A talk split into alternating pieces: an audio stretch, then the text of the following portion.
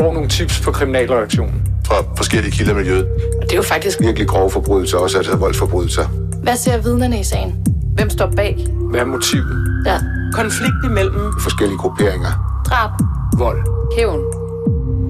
Hver uge vender vi aktuelle kriminalsager på Ekstrabladet. Offentligheden fik et unikt indblik i livet som undercover-agent, da politiets infiltrator med dæknavnet Frank og hans kildefører tirsdag afgav forklaring i sagen om drabet på den højgravide Louise Borglit. Hun blev stukket ihjel med 11 knivstik i Elverparken i Herlev i 2016. Vidnerne var dog så hemmelige, at både den tiltalte og journalister og tilhører var forvist fra retssalen og ind i et lytterum, så deres identiteter ikke blev afsløret. I lytterummet sad Ekstrabladets journalist Thorsten Rus og noterede flittigt fra forklaringerne. Og nu er han med her i studiet. Og så har vi også den tidligere pt agent Tony Lindkold med os. Han har selv konkret erfaring med at indtage en rolle og gå undercover i kriminelle miljøer. Og han vil hjælpe os med at sætte forklaringerne i perspektiv. Han har også beskrevet sit arbejde i bogen Undercover, mit dobbeltliv som pt agent Velkommen til Afhørt. Jeg hedder Linette Krøyer Jespersen, og Christian Kornø er medvært. Og Tony, før Thorsten Rus han fortæller, hvad han oplevede i retten, kan du så ikke kort fortælle, hvad din erfaring som undercover-agent er? Jo, men jeg har en baggrund, hvor jeg har været 10 år i politiets antiterrorkorps i aktionsstyrken, og derfra røg jeg så over i en øh, nystartet afdeling i PT, da der blev lavet en ny lovhjelm og ændringer i retsplejeloven, som gjorde det muligt for politiet at arbejde som undercover-agenter. Og øh, jeg var så øh, med i starten af den afdeling og blev sendt til FBI, hvor jeg blev uddannet. Øh, og så har jeg så siden arbejdet 6-7 år i PT som, øh, som agent i forskellige lande rundt omkring. Og hvornår var det? Det var i nullerne. Kan du sige, hvor mange gange du har været altså, brugt som agent? Nej, det vil jeg ikke udtale mig om, tror jeg. Men jeg har arbejdet fast i 6-7 år. Okay. Men kan du komme lidt nærmere ind på, hvad for type opgaver du har været sat ind på? Ja, men man kan ligesom opdele øh, undercover-arbejdet i, i to jobs. Der er det, man kalder en buy and bust operation, hvor man tropper op og viser nogle penge for at købe noget kunst. Jeg har købt to Rembrandt-malerier tilbage. Eller man kan købe noget narko eller nogle våben. Så der, der optræder man i en, i en kort rolle, hvor man bare skal optræde med noget autoritet og troværdighed for at, at flashe nogle, nogle penge. Ikke? Det er ligesom den ene del. Og den anden del, det er så nok det, de fleste forbinder med undercover-arbejde. Det er der, hvor man ligesom infiltrerer et, et miljø, eller en organisation, eller en, en gruppe af mennesker. Ofte over rigtig lang tid, for ligesom at blive, blive en del af, af deres kriminelle handlinger. Fordi som politimand, når man arbejder i kapacitet af undercover-agent, så må man gerne deltage i kriminaliteten. Og du har jo også været undercover i udlandet, er det ikke rigtigt? Jo, langt de fleste af mine opgaver har været i udlandet. I introen var jeg kort ind på, at det både var Frank, der afgav forklaring i retten, og så var det også hans kildefører. Og lytterne ved måske ikke, hvad en kildefører er. Kan du beskrive, hvad det betyder? Du kalder det vist en handler, gør du ikke?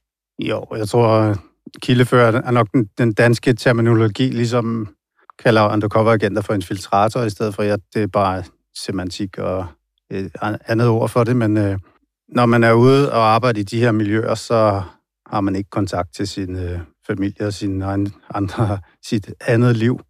Så har man ligesom et mellemled, som, øh, som man kalder en kildefører eller en handler, som også opdaterer en på efterforskninger på situationen og, og vejleder en, og som ligesom er der, hvis der skulle gå noget galt, til ligesom at holde øje med en. Og Torsten, så lad os øh, vende blikket mod dig. Du sad i retten i Glostrup og hørte, så ikke de her to vidner. Du hørte altså Franks øh, stemme. Kan du lave en karakteristik af ham alene ud for det? Jeg kan forsøge. Altså, som du selv nævner, så har jeg jo kun hans stemme at tage udgangspunkt i. Men øh, mit held er så, at han øh, har en meget udtryksfuld stemme. Øh, der er en meget tydelig, sådan, øh, øh jeg vil betegne det som ravjysk accent, øh, ubestemmelig jysk accent, øh, og så taler han meget klart og tydeligt. Han virker rolig i rollen som vidne, øh, vakler ikke eller tøver ikke. Øh, han er tydeligvis godt trænet. Øh, og så har jeg jo så også i virkeligheden den tiltaltes beskrivelse af ham, øh, som, som jeg kan øh, støtte mig til. Han har beskrevet ham som øh, lidt lavere end ham selv, det vil sige mindre end 1,80 cm høj. Øh, og så er han, øh, så, så bare han gedeskæg, lyst gedeskæg, forklarede han i retten, øh, og havde altid en hue på, muligvis for at sløre lidt øh, sit udseende, vil jeg tro. Tænker du egentlig også det, Tone, at det er, øh, kunne være forklaring på, at han har anlagt sig skæg og hue, at han gerne vil sløre sin identitet lidt? Ja, det kan jo sagtens være, at man ændrer sit udseende for at passe bedre ind i et, et miljø. Hvor gammel altså, er han cirka? Det, det er svært at sige. Det er en, en, øh, jeg vil tro, det er, der er tale om en moden mand. Og hvad der kom der frem om, hvor meget han vidste om drabet på Louise Borglit øh, tilbage fra 2016? Jamen, det vi får at vide af hans, øh, nu kalder jeg det så styringsofficer, øh, det er jo så igen et, et øh, helt tredje udtryk, Kært barn har nok ja, mange navne. altså kildeføren, som du siger, Tony, øh, det er, at han blev øh, kontaktet i juni, au, juli-august 2020, altså nogle måneder før selve øh, infiltrationen, og, og fik en, øh, en, øh, en briefing der, og så, og så blev, tror jeg, han har gennemlæst øh, mentalerklæringen på den nu tiltalte mand, men han har ikke været en del af, af den øh, konkrete drabs efterforskning. Så, så, så jeg ved ikke, hvor detaljeret han har været øh, informeret. Han har formentlig fået det at vide, han har brug for at vide. Men det er formentlig en pointe, at han ikke har skulle kende alle detaljer i sagen, også for ikke at nudge den nu tiltalte til at sige nogle ting. Ja, det kan Tony i virkeligheden bedre svare på, end jeg.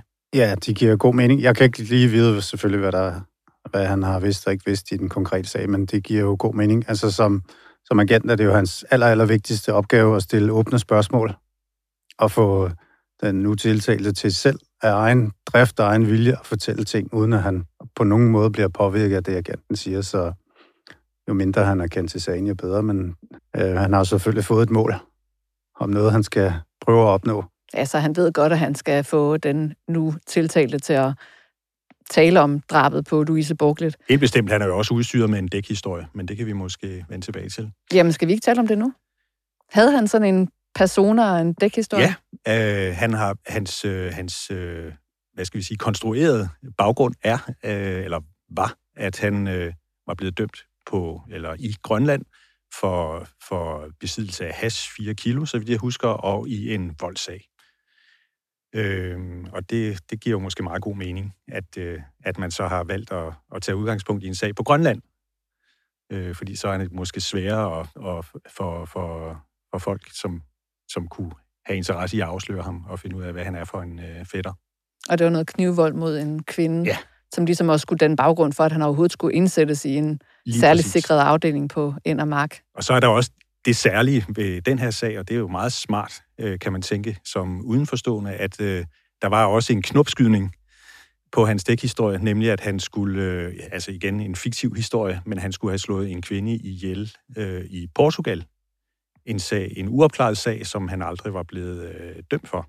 Og det var så meningen med den del af hans dækhistorie, at den skulle, den skulle sådan ligesom øh, tages frem, hvis det lykkedes at få den nu tiltalte mand til at fortælle om drabet i Elverparken, som et spejl på den sag. Men den skulle altså først tages frem, når den nu tiltalte, han selv bragte drabet i Elverparken på Ja, banen. det var de retningslinjer, han havde med sig. Tony, er det normalt at have sådan en, øh, altså have lavet sådan en baggrundshistorie, inden man kom, går i gang med operationen? her? Jamen, det er jo klart, hvis man skal optræde troværdigt som en anden person, så bliver man jo også nødt til at have en, anden, øh, have en baggrund, som, som er på plads. Og en, nogle historier måske, man kan trække frem. Man arbejder rigtig meget med det, der hedder human influence, eller social behavior, altså hvordan vi kan som mennesker påvirke hinanden. Og det er ikke noget, der er specifikt for PET eller FBI. Det er, det er helt almindelige teknikker, som bliver brugt rigtig meget i, i marketing og forhandling og andre ting med, men hvordan vi kan med vores ageren og vores optræden, og især vores kropssprog, kan påvirke andre mennesker. Men det er jo klart, hvis man skal være en anden person, så har man jo også en, en anden baggrund. Men skriver man sådan fuldstændig en persona? Øh, Jeg kan ikke lige gå ind i konkrete detaljer om, hvordan man gør det, men man har en historie på plads. Hvis man har folk til at kunne lide en, og, eller være åben og, og, og stole på en, så er, det, så er det en god idé, hvis de kan lide en. Og der er sådan en masse underpunkter af ting, man kan gøre for at få folk til at kunne lide en. Men en af de meget, meget øh, effektive måder at få folk til at kunne lide en, øh, faktisk den mest effektive, hvis den bliver gjort rigtigt. Det er det, man kalder similarity. Vi kan bedre lide folk, som vi kan spejle os i, som synes de samme ting, har de samme holdninger som os, som går i det samme tøj og taler på det samme måde, og alle de måder, som man kan tænke i sit hoved, og man kan bruge til at spejle sig selv i et andet menneske i. Sådan lidt uh, papegøje-teknik. Ja, ja, men igen, altså ligesom alt undercover-arbejde, man skal virkelig være god til at performe og, og, øh, og udleve de her ting. Fordi hvis de bliver fake, eller de bliver brugt på en forkert måde, så kan de jo give bagslag. Øh, det samme med, at alle mennesker kan bedre lide øh, et andet menneske, efter de har fået kompliment, hvis de tror på komplimentet. Så igen, det handler om, hvor god man er til at ligesom spille spillet og kunne finde de rigtige situationer, de rigtige tider og rigtige steder, hvor, hvor det passer at sige de ting. Og det er vel også derfor, man har den her dækhistorie med et uopklaret drab i Portugal, for ligesom at, at se om, altså, at der kan de spejle hinanden og, og skabe noget fortrolighed. Jamen lige præcis, så han kan, hvis uh, nu tiltalte han virkelig har begået drab, så kan han jo spejle sig selv i det og sige, okay, vi har den samme historie. Hvis du tør åbne op om dit, så tør jeg også åbne op om mit. Torsten, hvordan lykkedes det Frank at etablere kontakt til den nu drabstiltalte inde bag uh, Også den del af missionen var meget gennemtænkt. Altså af sikkerhedsmæssige årsager, så var det meget vigtigt, at, øh, at han blev indsat på en særlig sikret afdeling, så han ikke skulle have omgang med andre, øh, i hvert fald øh, et begrænset antal andre fanger i forbindelse med den her mission. Øh, og så skete der det, at, at man jo har sådan et, et, en, øh, en fællesskabstanke øh, i fængslerne. Altså man får så at sige en makker, som man, øh, som man øh, kan have fælles øh, gårdtur sammen med, eller kan lave mad sammen med. Og det lykkes så, og, øh, det, det er jo ikke sådan noget, man kan tvinge folk til, men det lykkes så at, at få overbevist den tiltalte om, at det var en god idé, at han blev øh, Franks makker. Og de to, de blev placeret ved, altså i naboceller simpelthen? Ja, ja det, det var så øh, ifølge øh, hans øh, styringsofficeren, så var det faktisk tilfældigt. Men det kom til at spille en rolle, fordi de jo så kunne samtale øh, med hinanden igennem vinduerne til deres respektive celler.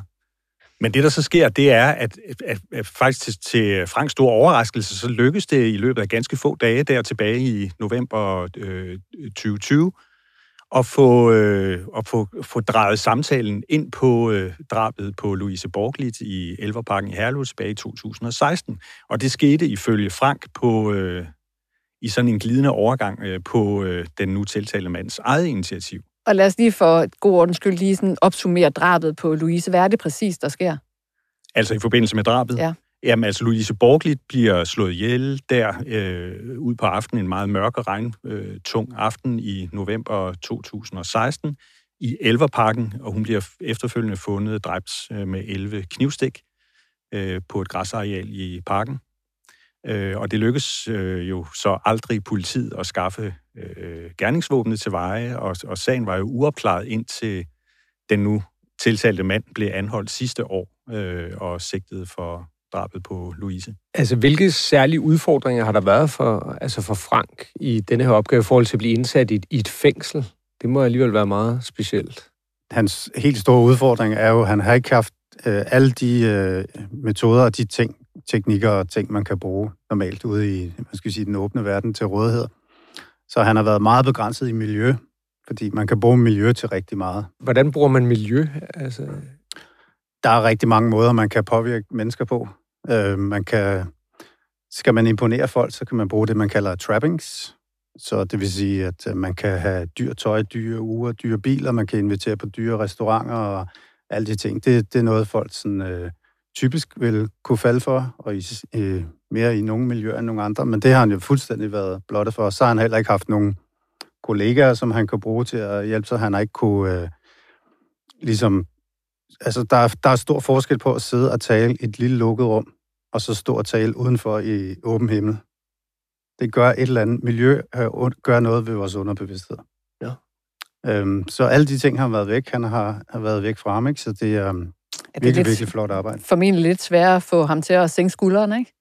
Jo, altså, øhm, og man er jo meget ensrettet i sin tankegang, når man er også meget øh, indestængt. Øh, øh, så det, det betyder bare mere, end man lige umiddelbart øh, skulle tro. Og for at understøtte det, du siger, Tony, så, så, så kan jeg jo fortælle, at, øh, at øh, øh personalet i øh, Endermark Fængsel i Østjylland og senere Nørre Snede Fængsel faktisk ikke var vidne om, at, øh, at det her var en infiltration. Så han blev behandlet, behandlet på lige fod, Frank, med, med de andre indsatte. Det er vel også noget i forhold til altså Franks sikkerhed, tænker jeg, at der ikke er andre, der har vidst det i nærheden, eller hvordan? Det kunne man godt forestille sig, ja. Første gang, at øh, den nu drabstiltalte, han nævner drabet, det er jo på en gårdtur ude i mm. de her buer, der er i Endermark fængsel. Mm. Og hvad, hvad siger han der? Jamen, jeg kan jo først sige, at jeg har jo faktisk set videoklip af den situation, hvor de går sådan side om side hvileløst rundt, rundt og rundt og rundt øh, i den her aflukkede gård med, med sådan høje hegn øh, langs siderne, og de var alene i situationen. Jamen, han begynder jo at, at, at tale om, øh, om drabet i Elverparken, og, og, og sådan i meget sådan ud i, i strakt arm. Altså, han sætter ikke jeg på på øh, gerningsmanden, men han siger, at han, han gør gældende, at han ved noget om den drabsag. Og hvad bider Frank øh, specielt mærke i, at øh, han siger? I de første dage, der er det sådan en dans om den varme grød, øh, hvor, hvor altså det, der, det, man skal gøre sig klart, det er, at Frank jo ikke må, må begive sig ind i noget, der minder om en afhøring. Fordi så er, så er hele det materiale, øh, som, som øh, lydklippene udgør, ubrugelige som bevis.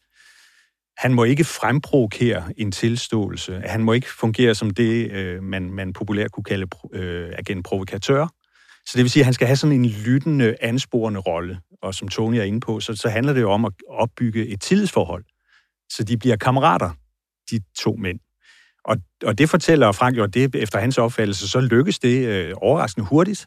Og, og, og, og sådan... Øh, få sådan en rolle som en likable øh, gut, man kan betro sig til. Men det må være enormt svært, det her med, altså, når han så selv bevæger sig ind på emnet, ikke, ikke at bare spørge ind til det. Altså, og, altså er det ikke det, Tony? Jo, men det er jo der, hans erfaring og hans, øh, hans øh, prep kommer ham til gode. Det, det er jo noget, man tænker meget over inden. Og man ved på forhånd fra efterforskningsledelsens og PET's side, at det her er en sag, som vil få rigtig meget medieopmærksomhed. Så øh, jeg kan næsten garantere, at man har gjort rigtig meget for at, at forberede sig og være sikker på, at man stiller spørgsmål på den rigtige måde. Fordi man ved, at alt vil blive vendt og drejet. Hver gang politiet bruger et nyt efterforskningsværktøj, som de har i deres værktøjskasse, så er det jo forsvarens øh, øh, øh hvad skal vi sige, nærmest forbandet opgave at, at prøve at se, om han kan få den skudt til hjørne. Da man begyndte med telefonaflytninger tilbage i 90'erne, der der blev det jo nærmest fremstillet som øh, den værste overtrædelse af privatlivets fred. Og i dag er der ikke nogen, der, der tænker over det. Det er en del af, af politiets efterforskningsværktøjer. Og det samme er det med det her arbejde. Politiet har haft øh, lovhjelm til at bruge det her værktøj i 20 år. Øh, men nu er det sådan lidt specielt, fordi øh, det er sket i et fængsel. Og nu er det svært at sige, om, om, om, øh, om Frank var dygtig eller heldig, eller begge dele. Men, men øh, det er jo selvfølgelig en fordel for hele det materiale af lydklip, som, som øh, nu øh, spiller en vigtig rolle under straffesagen, at han er meget talende, den nu tiltalte. Han snakker og snakker og snakker, og på eget initiativ vender han øh, allerede tidligt i processen hele tiden tilbage til den her sag.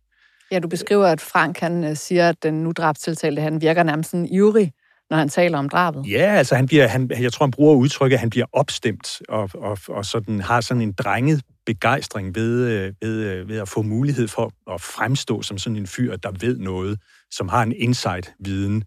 Tony, hvordan kan det være, at sådan en mand altså, åbner op for, for, for sådan en, en voldsom hemmelighed, som, som han til synligheden bærer, bærer rundt på?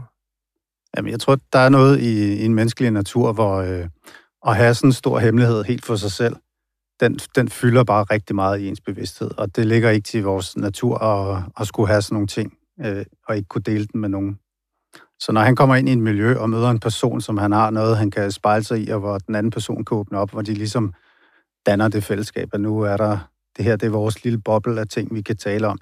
Så er det ligesom at prikke hul på en byld, og så, øh, når han først er begyndt at åbne op om de her ting, så er det kun et spørgsmål om, øh, hvor lang tid de har sammen inden han begynder at fortælle detaljerne og flere ting om det. Så... Og normalt så vil man jo regne med, hvis man fortæller sådan en hemmelighed om et drab til et andet menneske, at så vil de måske altså, reagere med altså netop afsky, eller vi sige det til politiet. Og det er vel netop derfor, at øh, man har lavet den her dækhistorie med Ja, lige drabet. præcis, fordi han ved jo, at han kan relatere til de ting, han siger. Han har selv gjort det samme i hans bevidsthed.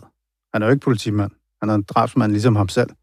Så han, han, han har ikke nogen øh, øh, betænkeligheder ved at skulle dele det med ham.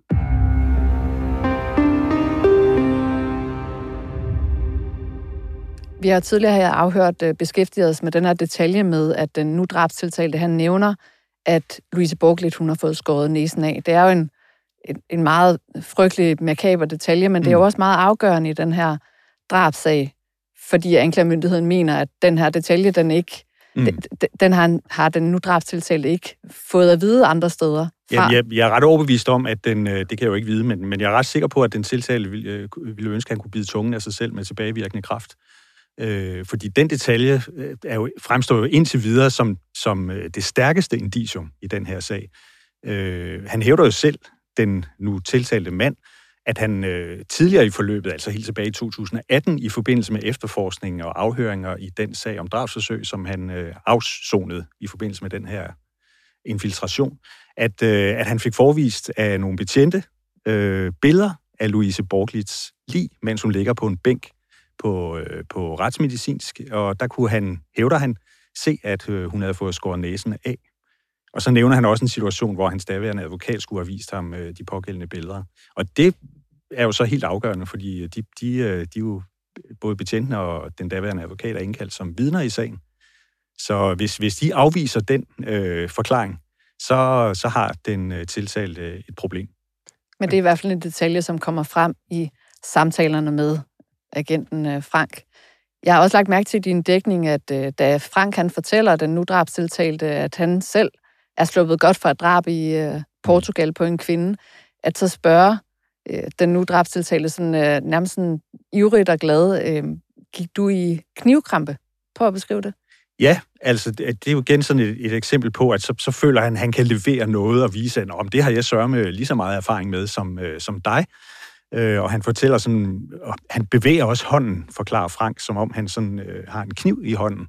Og så bruger han sådan nogle lyde, tsk, tsk, tsk, og tjuk, meget makabert, øh, som, som sådan skulle signalere, at, at, han, øh, at han ved, hvordan det virker, når man stikker kniven ind i maven på, øh, på øh, en person, og man så med, med, med stor effekt også samtidig kan nikke vedkommende en skalle. Og hvad, hvad, hvad skulle knivkrampe være? Jamen det er, hvis man igen og igen øh, med den samme hånd stikker en kniv ind i, i, øh, i en anden person, så, så kan det udløse, øh, for, fortalt han, øh, krampe i hånden. Okay.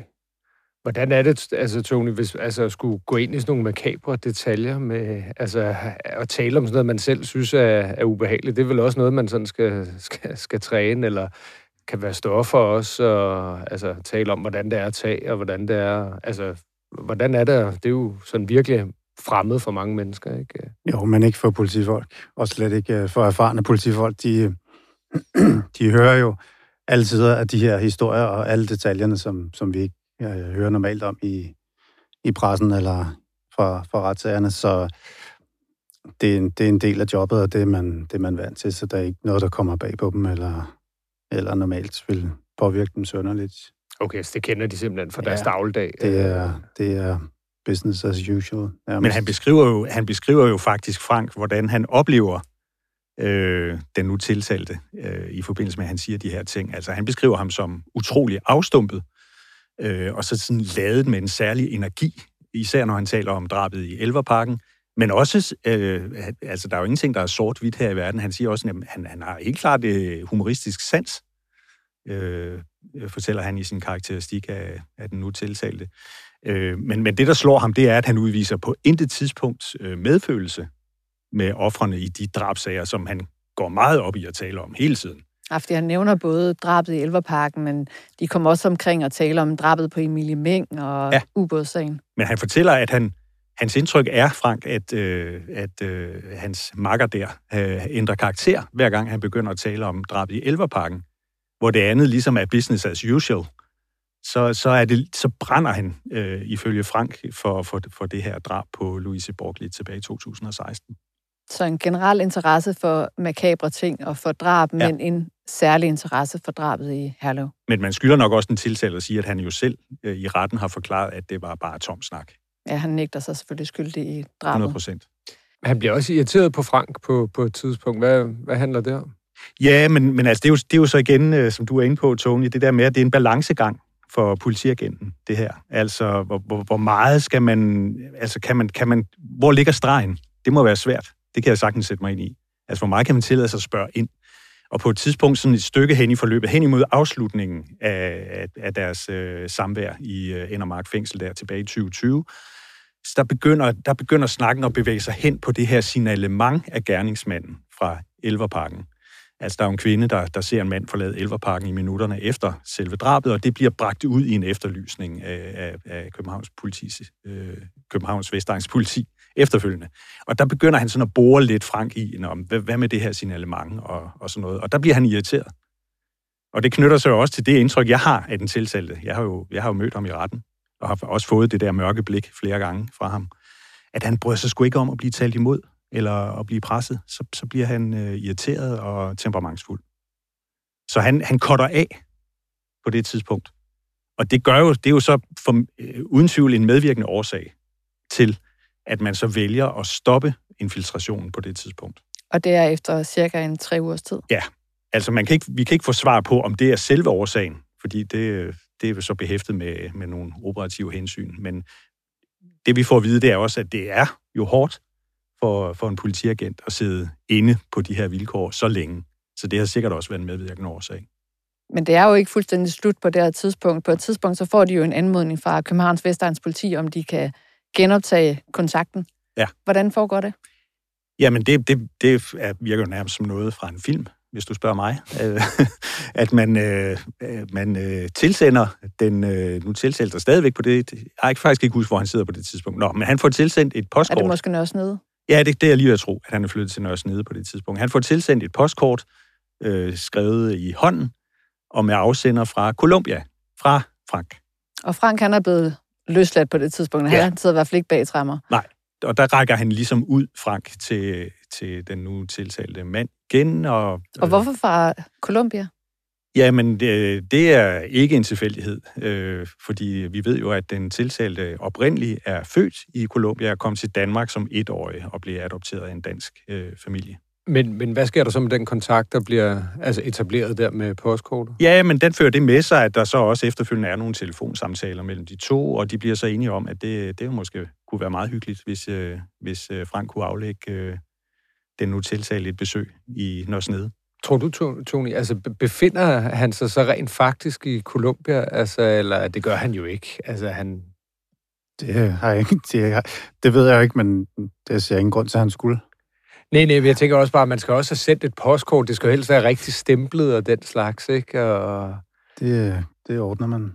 Ja, okay, men det er bare... Sidder man så på... Altså, PT's politik går ud i Buding og ringer siger, man sidder i Colombia. Altså, det... Øh... Ja, det kan jeg ikke fortælle jer om, hvordan man gør, men man kan jo, som I måske ikke regner ud, så kan man jo lave mange ting. Ja, ja. Det kan men det virker jo helt vanvittigt udspekuleret, at man går ind og trykker på nogle knapper med den her mand, som kommer oprindeligt fra Colombia og lige skal kickstartes igen. Men, øh... men Frank fortæller i hvert fald, øh, om det så er løgn eller ej, det ved jeg ikke, men han fortæller, at han har været i Colombia. Ikke? Mm, ja. Og så besøger han jo den nu drabstiltalte i øh, Nørresnede fængsel, mm. og har også nogle gaver med til ham ja. undervejs, som han er blevet bedt om at tage med. Hvad er det? Ja, men det er mad, og det er andre ting. Øh, og, og, og, og der har man også nogle overvejelser. Øh, det kommer også frem i retten, at, at man er bange for, at, at man kommer til at overskride en grænse, hvor man efterlader det indtryk, at man nu, nu køber man, øh, så at sige, målet for, for infiltrationen med, med gode ting og sager. Altså Tony, hvilke nogle overvejelser har man omkring øh, det her med netop at tage nogle ting med ind i fængslet? Fordi man kan sige, det er jo ikke usædvanligt, at man som besøgende har noget, noget mad med og lidt, øh, lidt og, og hygge sig med. Nej, jeg tror også, det er det, man har gjort sig tanker, at det skal falde inden for det, der er normalen. Øhm, det er jo ikke unormalt, hvis man besøger en, en kammerat i fængsel, og man har nogle ting med til, til pågældende, hvis det er muligt. Og hvis man så kan bruge det til igen og ligesom og få ham til at åbne op og føle sig godt tilpas med, med agenten, så er det jo bare win-win, ikke? Men det vi ved, det er jo, at den nu drabstiltalte, han havde jo et meget øh, kringlet forhold til sin øh, familie. Det kan man roligt sige. Ja, så han er jo også en type, der måske ikke har haft så mange. Nej. Og jo måske også har været lidt desperat efter øh, netop noget, noget kontakt. Det mener jeg ikke, der kan være nogen tvivl om. Altså, han har jo selv fortalt, at han fik ikke andre øh, besøg fra venner og familie øh, i hele det forløb her. Altså, han fik selvfølgelig besøg af, øh, formodet af, af advokater og andre fagfolk, men der var ingen private kontakter, så han har jo været sulten. Det her med, at man sætter en agent ind bag træmmer for at infiltrere, hvor usædvanligt er det egentlig? Øh, ja, det er meget usædvanligt, og så vidt jeg ved, og hvad man ellers har kunne opstøve af informationer, så er det ikke sket før i, i Danmark. Og en agent er jo sådan, øh, altså per default hemmelig, altså en undercover-agent. Nu er øh, Frank og, og hans handler jo været nødsaget til at, øh, at træde frem og afgive øh, forklaring i retten, og de har jo også øh, pligt til at tale sandt. Altså, nu er du jo ikke inde i deres hoveder, men hvordan øh, tror du, de har det med at skulle sidde og afgive forklaring i retten, og jo også fortælle nogle ting, som øh, vel er sådan øh, lidt hemmelige? Jamen, det, det er de helt roligt afklaret om. De er erfarne folk, og de har formentlig vidnet i retten alle sammen øh, mange gange over mange år. Så for dem er der ikke noget unormalt i det. Det unormale er, at når man arbejder som agent, så er der nogle øh, regler i retsplejeloven, der gør, at man kan beskytte agentens identitet ved, at han kan vidne i et, i et andet rum, eller under forklædning, eller uden at afgive sit navn. Bortset fra de omstændigheder, så er selve vidnesituationen er, er den samme. Så som agent er man selvfølgelig øh, meget opmærksom på at fortælle tingene meget øh, objektivt og korrekt, og ikke lægge øh, ting eller ord eller forståelser og meninger i, i de ting, man siger, men bare gengive dem, som man selv har oplevet dem. Det er sådan set hans vigtigste opgave, og det er jeg sikker på, at han er meget bevidst om. Altså man kan jo sige, at den her sag, er der, har den tiltalte jo udtalt øh, i forbindelse med rumaflytning af hans celle, en meget konkret trussel imod Frank. Øh, og det opstod i forbindelse med, at han blev irriteret over agentens spørgsmål. Og der sagde han efterfølgende til sig selv i cellen, og det lydklip har vi fået afspillet i retten, at, øh, at jeg smadrer den fucking kejle, og at øh, jeg stikker en kniv i struben. Og det erkendte han øh, efterfølgende, at det var altså rettet imod Frank. Hvordan tror du, altså for lige at vende tilbage til, til det her, tror du, tror du Frank han kan, altså, kan han bruges som agent igen efter det her? Og været i retten og, og været eksponeret indirekte på den her måde? Jamen, det er sjovt, fordi øh, man, man hører tit, øh, jeg har også øh, talt meget med kollegaer i andre lande, hvor man har brugt øh, agenter i, i, i længere tid end i Danmark, hvor, hvor folk siger, jamen, øh, nu har I jo gjort det og det, og nu har det været i retten, øh, at I har brugt de og de metoder, så kan man jo ikke gøre det igen. Men så er forskellen jo bare, at så kommer der en ny situation, og i, der går nogle år, der kommer noget nyt, og agenterne er så dygtige til at falde ind i de her miljøer, så de bliver bare brugt igen og igen og igen. Øh, han vil selvfølgelig ikke blive brugt igen i den samme sag eller noget lignende, men han vil kunne lave mange andre ting, og andre agenter vil kunne lave alle andre ting, så øh, det udligner ikke sig selv, at de har været i retten, og så ikke de ikke bruges igen. Jeg kan altså ikke lade med at lige at, at forholde mig til det, som Torsten siger, altså med den her konkrete trussel, der har været mod Frank. Den tiltalte, han øh, nægter så skyldig i princippet, så kan han jo ende med at blive øh, frikendt, og godt nok afsoner han en, en drabsforsøgt dom, men så er han jo på fri fod inden længe. Det må også være lidt voldsomt som, øh, som politimand at vide, at der er sådan en trussel mod en. Altså er det ikke et mentalt hårdt pres? Jo, helt sikkert. Altså, det er jo det, der er forskellen her. Han har, han har arbejdet i, i Danmark, og han er en dansk øh, betjent, så hvis han blev frikendt, så, så er der en anden situation, så må man tage nogle forholdsregler for ligesom at passe på ham.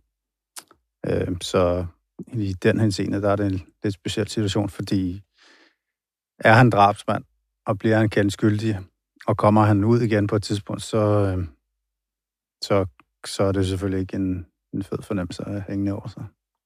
Men kan du afsløre, hvilket øh, setup der er i forhold til det? Nej. Det tænkte jeg nok. Nej. Torsten, forsvaren er jo kritisk over for brugen af Frank. Hvad, altså, hvad går deres anke øh, på? Jamen, Christina Sønsted, hun, er, hun, er, hun har virkelig gået i kødet på øh, specialanklager og Bo Bjergård hele vejen igennem. Og, og hun forsøgte jo også øh, indledningsvis øh, i forbindelse med straffesagen at få diskvalificeret hele det her materiale. Øh, og der valgte øh, retsformanden, eller retten som sådan jo, og, og, og at de nåede frem til den løsning, at, øh, at, at det var godkendt jo, at man har foretaget den her infiltration, men at man senere vil tage stilling til, om det har bevisværdi. Øh, men, men hun mener jo, Christina Sjønsted, at der er tale om en klokkeklar afhøring øh, i flere passager, og at øh, Frank øh, især længere hen i forløbet, i forbindelse med hans besøg i øh, Nørresnede fængsel, overskrider sin grænse øh, flere gange. Og det er jo det, der er, altså hvis det er, der er tale om en reel afhøring, så er der jo nogle, øh, nogle krav til, at man skal øh, vide, at man ikke har pligt til at inkriminere sig selv, altså at øh, man kan forholde sig tavs, har ret til en advokat. Mm. Uden at der skal gå juristeri i den, øh, Tony, tror du så, at... Øh, Altså, vil man så kunne bruge for eksempel noget af hans forklaring, altså den, der er lavet inde i, altså hvor han selv er indsat, og så altså forkaste andre dele? Altså, vil man kunne det? Nej, det tror jeg heller ikke. Altså, Jeg tror heller ikke, der bliver tvivl om, at man kan bruge agentens øh, forklaring, og øh, jeg tror også, det bliver skudt til hjørne at, af forsvarens argumenter, fordi politiet har fulgt retsplejelovens regler om øh, brug af agenter, og de må gerne optræde som ven eller som en anden person for at indhente oplysninger til brug af en retssag. Det er hele formålet med agentvirksomhed. Og, og argumentet er jo, at den nu tiltalte, han ved jo ikke, han taler med en politibetjent. Han tror, han taler med en kammerat. Og så han bliver jo ikke afhørt. Og derfor bevisværdien ligger jo også i, at agenten stiller åbne spørgsmål, som han ikke kan svare ja eller nej til, men hvor han bliver nødt til ligesom at forklare sig selv. Men fordi han ikke taler med en politibetjent i sin øh, bevidsthed, så har han jo ikke en sigtets rettigheder. Mm. Om han så har siddet betjenten på bagsædet af en bil, hvor de to, hvor han nu tiltalte at sidde på forsædet og talt med en kammerat, og betjenten havde overhørt de samme ting, så vil han heller ikke få en rettigheder, men derfor kan betjentens vidneudsagn jo godt stå til, til grunde og, og lægge til grund for, for en domfældelse. Så er det så op til dommerne at vurdere, hvor mange ting, der er ligesom bevisfældende, og hvor meget af det, der kan bruges, og om det er nok til at dømme ham. Det må, det må tiden jo vise, men øh, jeg, jeg, øh, jeg føler mig ret overbevist om, så længe øh, politiet har, har fuld retsplejelov til punkt og prikke, så, så vil det ikke øh, være en hemsko for sagen. Altså, der sker jo det, at jo længere frem i forløbet vi kommer øh, under den her infiltration, jo mere konkret bliver den tiltale. Han begynder at bruge jeg-formen, øh, øh, når han taler om øh, drabet i Elverparken. Og på et tidspunkt kommer han så med den øh, øh, oplysning, at han efter drabet tilbage øh, i 2016, øh, der opsøger han øh, psykiatrisk center i Ballerup, og øh, med sig har han gerningsvåbnet, fortæller han, øh, og med DNA på, altså hans egne øh, spor, kan man sige. Og den øh, smider han øh, efter eget udsagn i en affaldspose der på, øh, på centret. Og den oplysning er jo også interessant for anklagemyndigheden. Øh, Men faktum er jo, at øh, kniven er ikke fundet. De har hverken Aldrig. fundet DNA, der er ikke noget teledata, der der er øh, ingen klinger. biologiske spor i sagen, og det er selvfølgelig øh, anklagemyndighedens øh, største udfordring. Så det, som Frank han har skaffet hjem øh, bag træmmer, det er meget, meget afgørende i den her sag. Det er fuldstændig afgørende. Og Torsten, hvad er den videre tidsplan i sagen? Der resterer øh, en række retsmøder, øh, som er fordelt hen over den næste måneds tid. Øh, hvis man skal nu have endnu en afhøring, øh, som der er afsat en retsdag til af Frank. Øh, og så vil der være yderligere vidneforklaringer fra familiemedlemmer, andre politifolk, øh, øh, retsmediciner osv. Og efter planen vil der så øh, i givet fald falde dom den 23. juni i sagen. Det bliver interessant at følge. Tak fordi at du var med i studiet, Thorsten Rus, og Velbekomme. tak til dig, Tony Lincoln. Og tak til Rasmus Søgaard, som producerer programmet.